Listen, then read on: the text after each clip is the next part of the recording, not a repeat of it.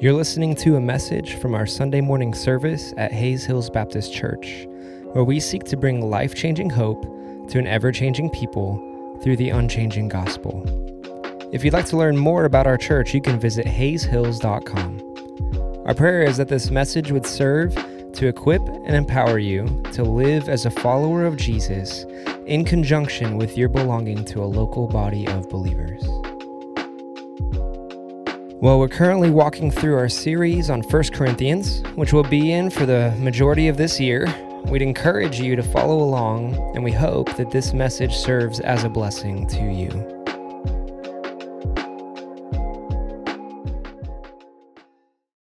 Um, in, in Greek mythology, the, the founder of Corinth is a man by the name of Sisyphus, and, and he's cursed by the gods to spend all of eternity rolling this giant boulder up a, up a hill until right as he reaches the top of the hill, the, the boulder just rolls back down and he has to start all over again. And so he's destined to an eternity of meaningless work. It's, it's accomplishing nothing, it's getting him nowhere. And if we were to translate that into our context, it might be like uh, you know, being consigned to do data entry in a spreadsheet each day, only for someone to come in five minutes before the end of the day and delete the file so that you got to input the same data the next day. It's, it's a lot of work day after day after day that's accomplishing nothing and getting you nowhere. And the philosopher Camus, he says, you know, we don't want to admit it. Uh, we try to distract ourselves from it, but this is actually what our lives are like. Our lives are just pushing boulders up a hill for them to slide back down because our, our lives, they're really meaningless. Uh, we busy ourselves with activities. We, we rush, you know, from this soccer practice to that baseball practice to this dance recital. We, uh, we go here and there, that vacation. We work long hours into the night. We, we pour ourselves into our work. We do everything we can to distract us from the fact that our lives are are really just work that has no meaning. It's not getting us anywhere. And that sort of thinking is the kind of thinking that is the cause of all midlife crisis. I'm going to be turning 40 this year, and so people tell me I'm ripe for one. And, and maybe some of you are in the midst of a midlife crisis right now. Maybe you've experienced one. And, and what happens in a midlife crisis is we, we kind of step back from our lives, we take a look, and we say, What have I accomplished in my life? What am I accomplishing? Am I doing anything that makes a difference? Is my life going to matter? Like, what is my purpose? What am I accomplishing? And you know, you don't have to wait for midlife to ask those questions. Uh, you can ask those questions at the end of life. You can ask them early on in life. The uh, you know rather depressive filmmaker Woody Allen often shares how he was pretty happy as a child, at least up until the age of five. His happiness lasted a little while. When at the age of five he began to wrestle with his mortality, the fact that he was going to die, and that just shaped his outlook on life, and it's made him kind of a depressive person ever since. And that's why the opening scene of his film, Annie Hall, uh, features a mother who has taken her son to see the doctor. And she says, Doc, my son is depressed. He won't get out of bed. He won't do his homework. He won't do anything. He's depressed, and it's all because of something he's read. And the doctor looks at the boy and he says, Boy, why, why are you depressed? What did you read? And he said, I read that the universe is expanding.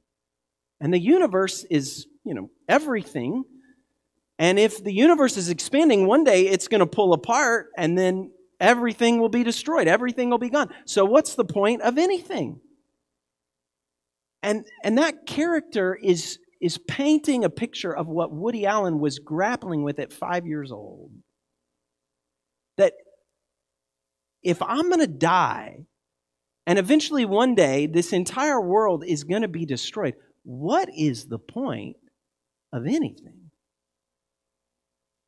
And you know, so some of you this morning, you're you're in midlife like me, and you're looking back at your life, you're, you're looking at what you're doing now, and you're saying, man, it, am I going to accomplish anything with my life? Because there's like not a lot left.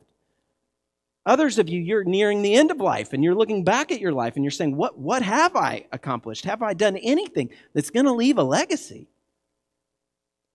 And if you ask those questions through the lens of Camus or Woody Allen, you know what you're going to be? You're going to be depressed and you're going to be despondent.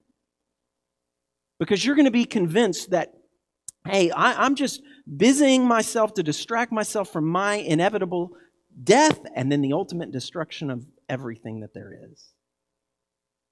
And so the Apostle Paul writes to people like you and me in 1 Corinthians chapter 15. He writes to us because, as Ernest Becker points out in his Pulitzer Prize winning book, The Denial of Death, the most common cause of depression is a sense of our own mortality, a sense of the weakness of our bodies and resulting feelings of worthlessness. And those feelings are so common to us as humans that there is hardly a person in this room who isn't wrestling with them right now or hasn't wrestled with them in the recent past. And so the Apostle Paul writes to the church at Corinth and to you and me to offer us help and hope when, when we are struggling to find meaning in our life and are finding ourselves sinking into depression or despondency. And so, if you, like me, you need some help, you need some hope, or you know somebody who does, I, I want to encourage you to turn to 1 Corinthians chapter 15. If you've got a digital device with you that you can use to pull up the scriptures, I'd encourage you to search for the ESV, the English Standard Version. Uh, that's the translation of the Bible I'm going to be reading from this morning. And so if you search up 1 Corinthians 15, ESV, uh, you'll be able to follow right along with me. And I'm going to begin reading there in verse 50. And here are the words of the Apostle Paul. He writes, I tell you this, brothers, flesh and blood cannot inherit the kingdom of God, nor does the perishable inherit the imperishable. Behold, I tell you a mystery. We shall not all sleep, but we shall all be changed. In a moment, in the twinkling of an eye, at the last trumpet. For the trumpet will sound, and the dead will be raised imperishable, and we shall be changed. For this perishable body must put on the imperishable, and this mortal body must put on immortality. When the perishable puts on the imperishable, and the mortal puts on immortality, then shall come to pass the saying that is written Death is swallowed up in victory. O death, where is your victory? O death, where is your sting? The sting of death is sin and the power of sin is the law. But thanks be to God who gives us the victory through our Lord Jesus Christ. Therefore, my beloved brothers, be steadfast, immovable, always abounding in the work of the Lord, knowing that in the Lord your labor is not in vain. And the grass withers and the flower fades, but the word of our God will stand forever. And this is God's word to us today. And this morning, as we kind of conclude our time in 1 Corinthians chapter 15, we're going to focus our attention on verse 58. Because everything that Paul has been teaching in the 15th chapter has been driving to this point. Uh, what Paul taught in the opening verses about the gospel, uh, what Paul taught in verses 12 and following about the resurrection of Jesus, about the fact that when Jesus returns one day, all of those who have put their trust in Jesus will be raised from the dead to rule and reign with him forever. All that Paul has been teaching has been driving to verse 58, where he says, Therefore, but because of the gospel, because of the resurrection of Jesus, what should we be like? We should be steadfast, immovable, always abounding in the work of the Lord knowing that in the Lord your labor is not in vain. In other words, um, what Paul is saying to Camus and to the Woody Allens of the world is that this meaninglessness that you wrestle with and, and struggle against, the answer to it is eternal life. That's the answer to meaninglessness. It is eternal life. Because Paul grants, hey, if if these guys are right, if Camus, if Woody Allen, if Nietzsche, if, if the nihilists are right, that, that we're just distracting ourselves from our death and the destruction of the world, then nothing we do matters. Look back at verse 32. There in verse 32, Paul wrote, What do I gain if, humanly speaking, I fought with beasts at Ephesus? In other words, I, I, I had to deal with adversaries who wanted to tear me apart. He says, Look, why would I go through all that? What, what would I profit from it? Because if the dead are not raised, let us eat and drink, for tomorrow we die. Paul is saying there in, in verse 32 hey, if, if the nihilists are right, if this life is all that we've got, nothing we do matters. But, he says, if, if the resurrection is real, verse 54, then death is swallowed up in victory. Verse 58 If the resurrection is real, we ought to be steadfast, immovable, always abounding in the work of the Lord, knowing that in the Lord our, our labor is not in vain, it's not meaninglessness. And so Paul's answer is to say, hey, this meaninglessness that you wrestle with, the, the way you solve it, the way you answer it is eternal life. Because if eternal life exists, it changes everything, doesn't it? I mean, the love that you have for other people, it, it doesn't just last until either you or they are buried in the ground. If this life is all we've got, love is temporary. But if eternal life exists, then the love that you have for others, it can last forever. Isn't, isn't that better? He says, if, if eternal life exists, then what you do in this life, it matters, not just for like 10, 20, 30, even 300 years. What you do in this life, it, it'll matter forever, but because it has eternal consequences. Isn't that better? And so Paul is saying, look, eternal life is the answer to the meaninglessness that we struggle with. And, and the nihilists like Camus or Nietzsche or Woody Allen would say, hey, but isn't that convenient? You know, isn't it convenient that, that eternal life steps in and solves all these problems? Isn't this just another delusion, another distraction that people use to be able to cope with life and, and to be able to distract themselves from death and destruction? This is just a fantasy. But that's precisely Paul's point in 1 Corinthians chapter 15. That, that eternal life isn't delusional. It isn't as ridiculous as it may sound. It isn't just wishful thinking. And the reason you can know that eternal life is real is because the resurrection is evidence. I mean, did you know that there are conversations that happen down the road at Seton Hospital every day that go something like this? Somebody walks in to see their cardiologist, and the cardiologist says, I, I, I got some bad news. Uh, there's a problem with your aortic valve. And if you want your heart to keep pumping blood so that you can keep living, it's going to have to be replaced.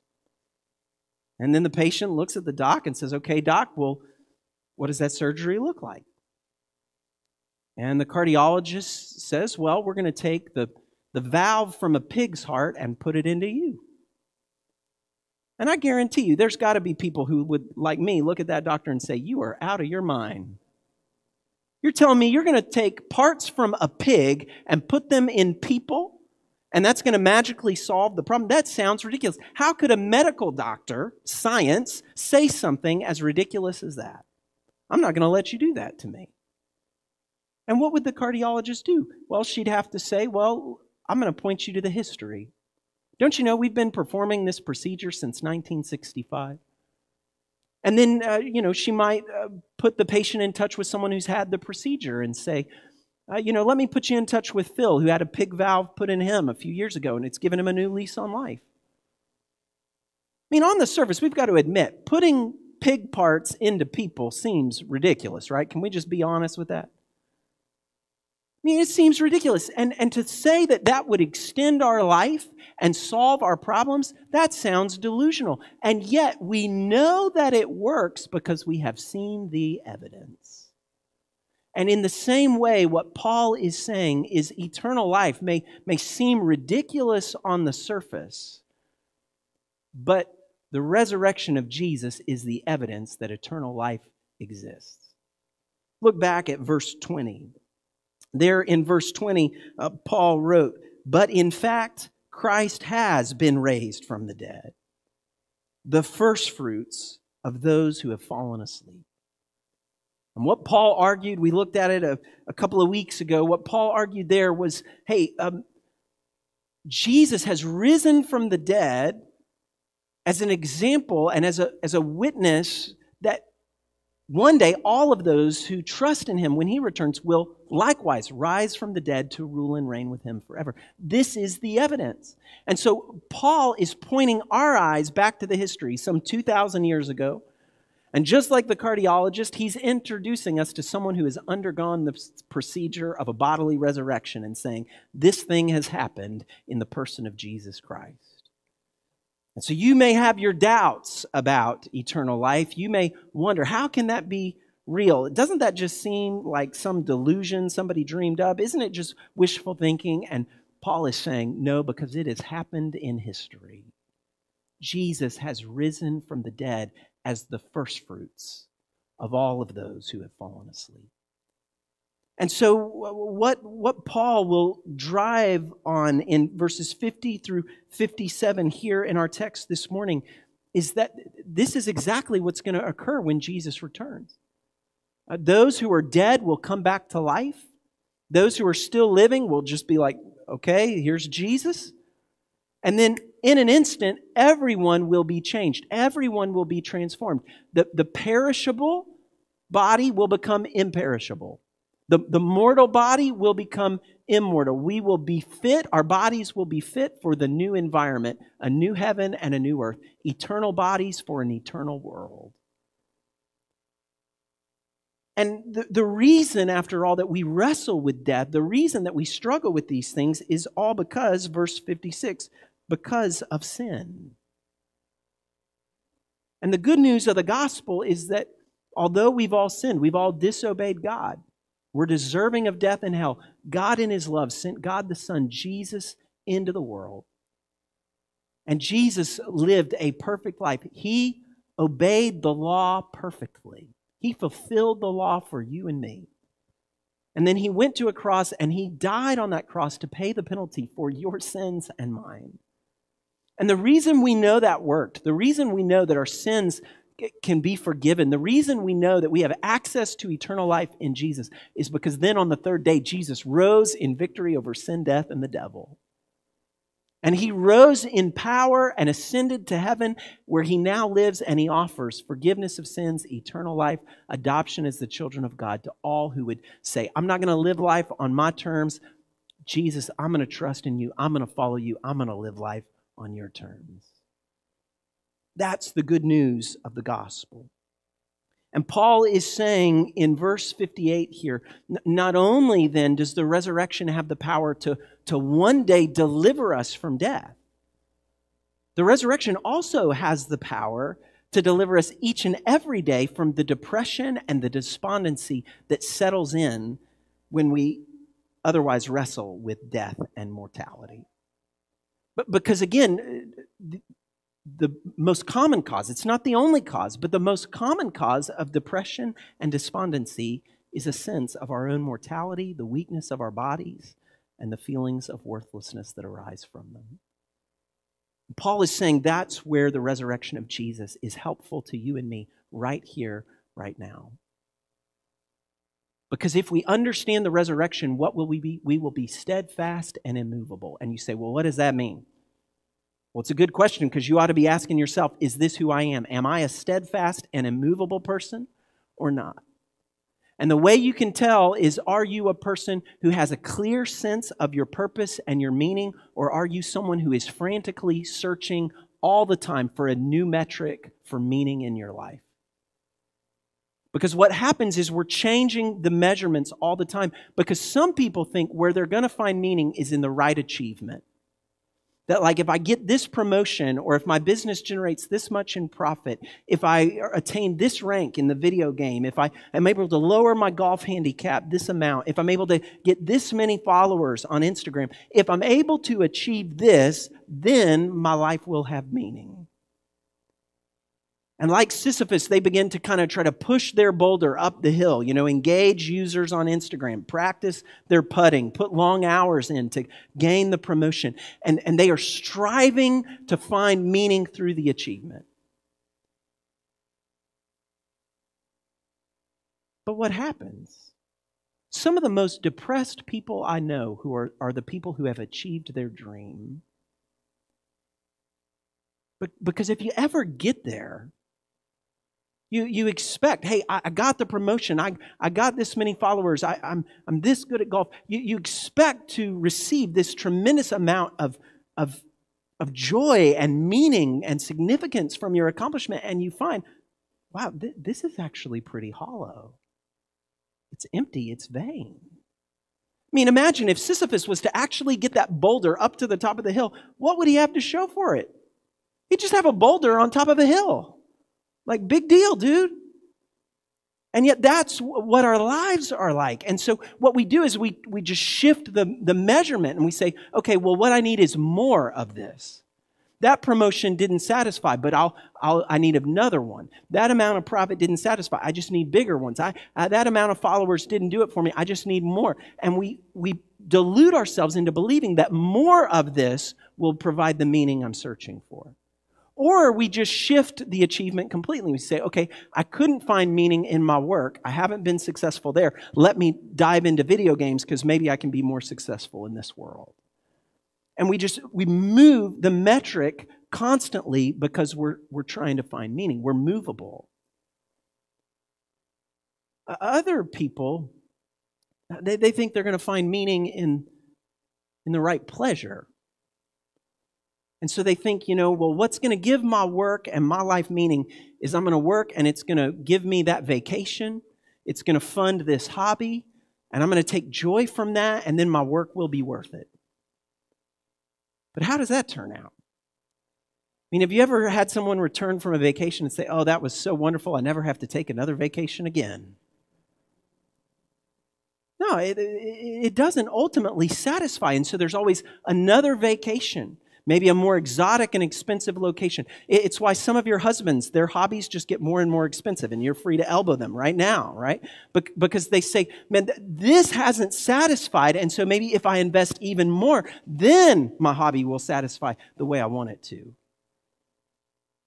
And we've seen people, haven't we, who, who they think that ultimate satisfaction is going to be found in sex. And they get married and they're quickly disillusioned because they find that marital intimacy doesn't deliver what they, they thought it would. And so then what happens? They're, they're sent out to search the internet or to search the streets for sex that they think will satisfy. And they spend their lives searching for it, but they don't live a full life, do they? They live an empty one and they ruin it it destroys them because they think that meaning can be found in the right pleasure. Uh, some people think that meaning can be found in the right cause.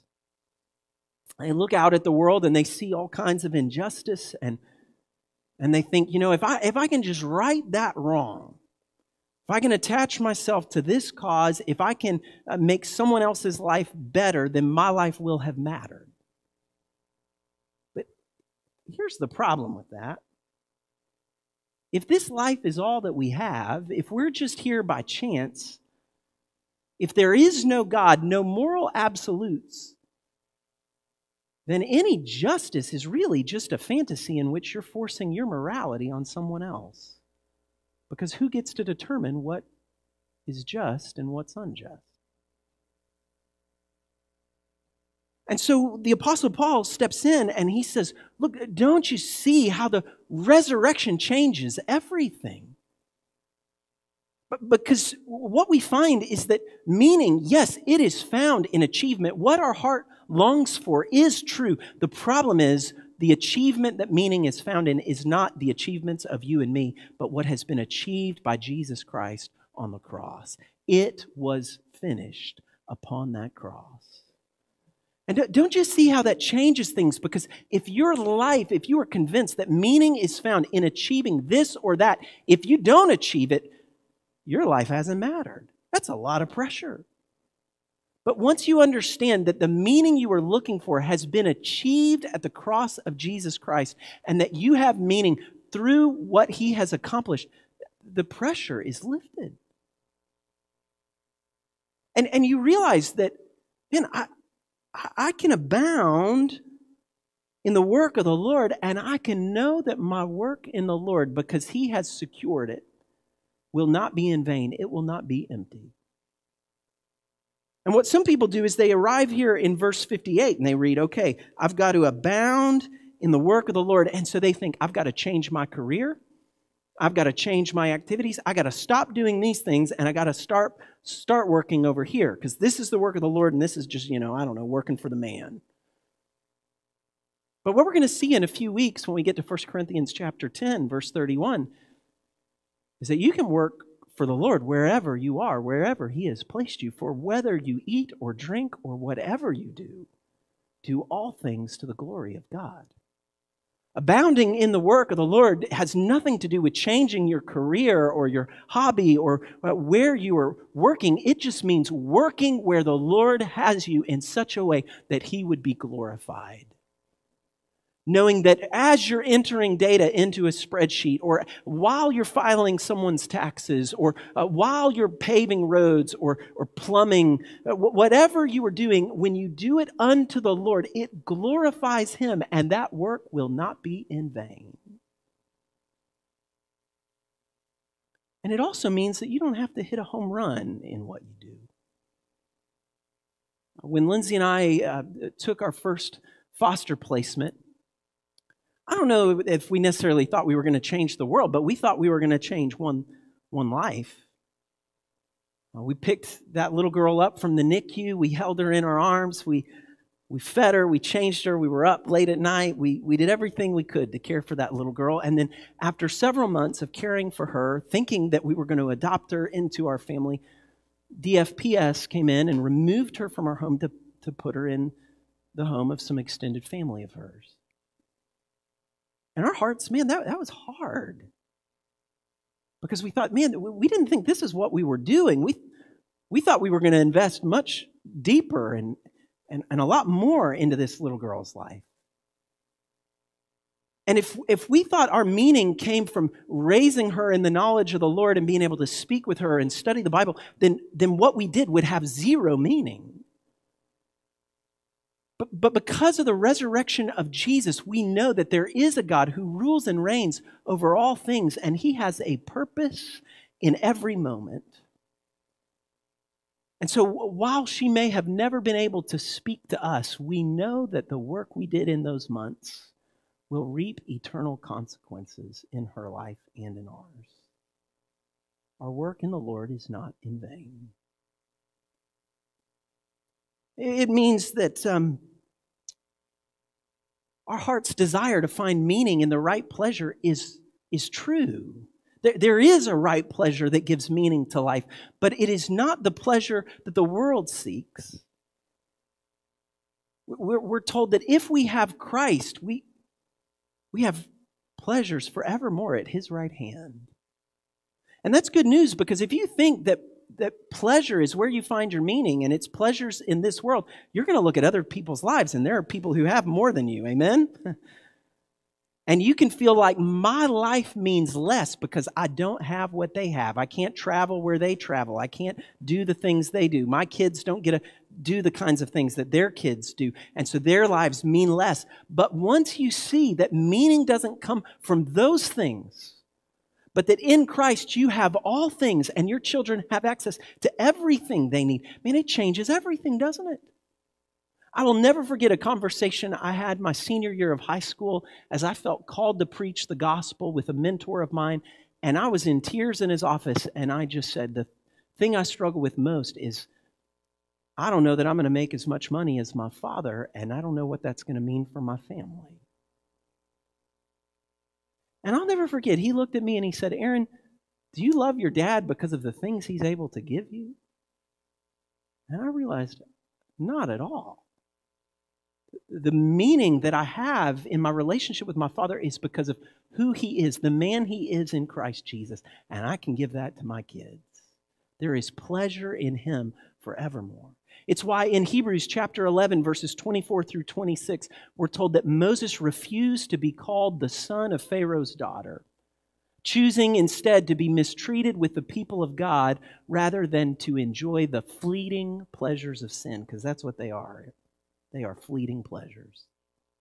And why did Moses choose to be mistreated among the people of God? Because he counted the reproach of Christ as greater wealth than the treasures of Egypt.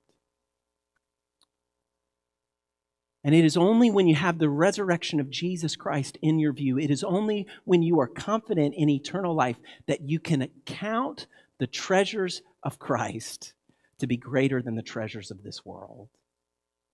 It's the only way your children and your grandchildren will be able to see that in you and hold on to it themselves. Because there's pleasure in Christ, but it is not here in this world ultimately, but in the next one. Uh, some people think that they're going to find pleasure in the right cause. But you know, if, if you think that, that you're going to find meaning and joy in, in righting a wrong, you're going to be in a world of hurt really quickly because there is a lot of wrong that needs to be righted. Even if you were able to say, put an end to hunger in Hays County, I don't think you're going to be able to do that. But let's say in your dream world, you could put an end to hunger in Hays County, eh, there'd be hunger in the next county over. And you're going to feel this pressure that I've got to right every wrong. But this is where the resurrection is helpful because at the cross, that's what Jesus has done. Jesus has taken the just punishment for every injustice in this world upon himself.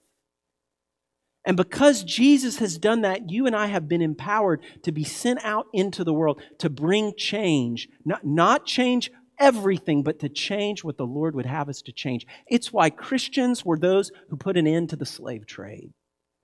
Because empowered by the Holy Spirit of God, they looked and saw something wrong with the world and they said, by God's grace and with God's help, we can't solve everything, but we can put an end to this. It's the reason that believers in America today uh, look at abortion and they say, hey, we can't, we can't stop every injustice in the world today, but we can, by God's grace and with God's help, try to put an end to this one. But, but because we know that our, our labor in the Lord will not be in vain.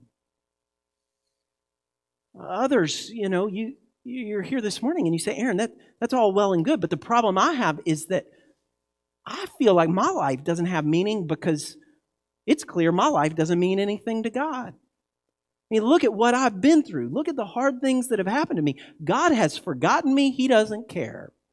How can you say to me that my life has meaning when clearly God doesn't think so? But don't you see how the resurrection and the gospel help us there too? What does Jesus cry from the cross but my God, my God, why have you forsaken me? Why, why have you forgotten me? Uh, Jesus, uh, at the cross, the, that feeling of forgottenness was poured out upon him so that you would always be remembered. I mean, that's what is promised to us in Isaiah 49, verses 15 and 16 where we're told, Can a woman forget her nursing child that she should have no compassion on the son of her womb?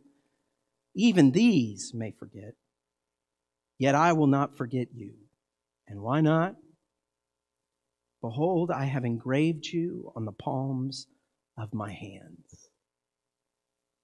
Jesus was nailed to a cross, and that feeling of being forgotten was poured out on him so that he would never forget you or me. Don't you remember the story of Joseph? Uh, his brothers sought to kill him. He was falsely charged of sexual assault, rotted in prison for years, and I guarantee you, he must have felt like he'd been forgotten by God, that he was alone. And yet, at the end of the story, we learned that he was never forgotten, nor was he alone, but it was all a part of God's plan. What man intended for evil, God intended for good.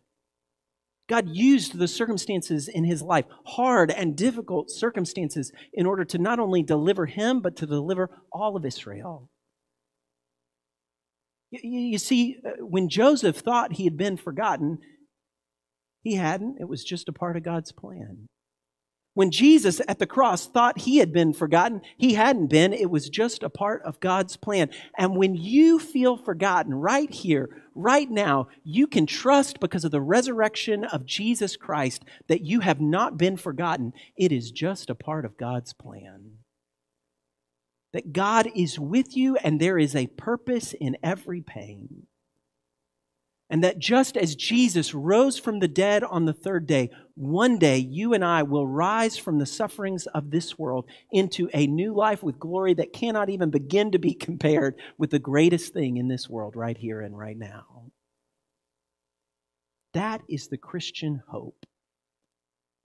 And that is what helps Christians to find meaning in the present. Death has been defeated. Eternal life is the answer. So may we be steadfast and immovable, always abounding in the work of the Lord, because we know that our work in the Lord is not in vain. Would you pray with me? Father, we thank you for the good news of the gospel of Jesus Christ. Uh, we pray that you would shape our lives by the gospel in such a way that, Lord, wherever you have placed us, uh, whatever we are doing, we would seek to do it in such a way to give honor and glory to you. Father, we pray that we would trust the results to your hands. Father, I pray for those who are here this morning and, and they feel forgotten, abandoned by you. Lord, I pray that by special act of your Holy Spirit. That, God, that they would even feel within their body right here and right now, God, your presence with them. That you would stir in such a way that they would know that you are with them, that you are working for their good.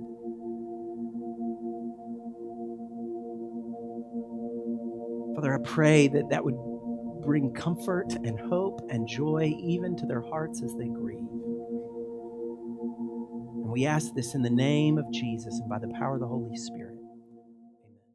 Amen. Thanks for tuning in to the Hays Hills Podcast Network. Feel free to follow us for more content, and if you'd like to learn more about our church, you can visit us at hayshills.com.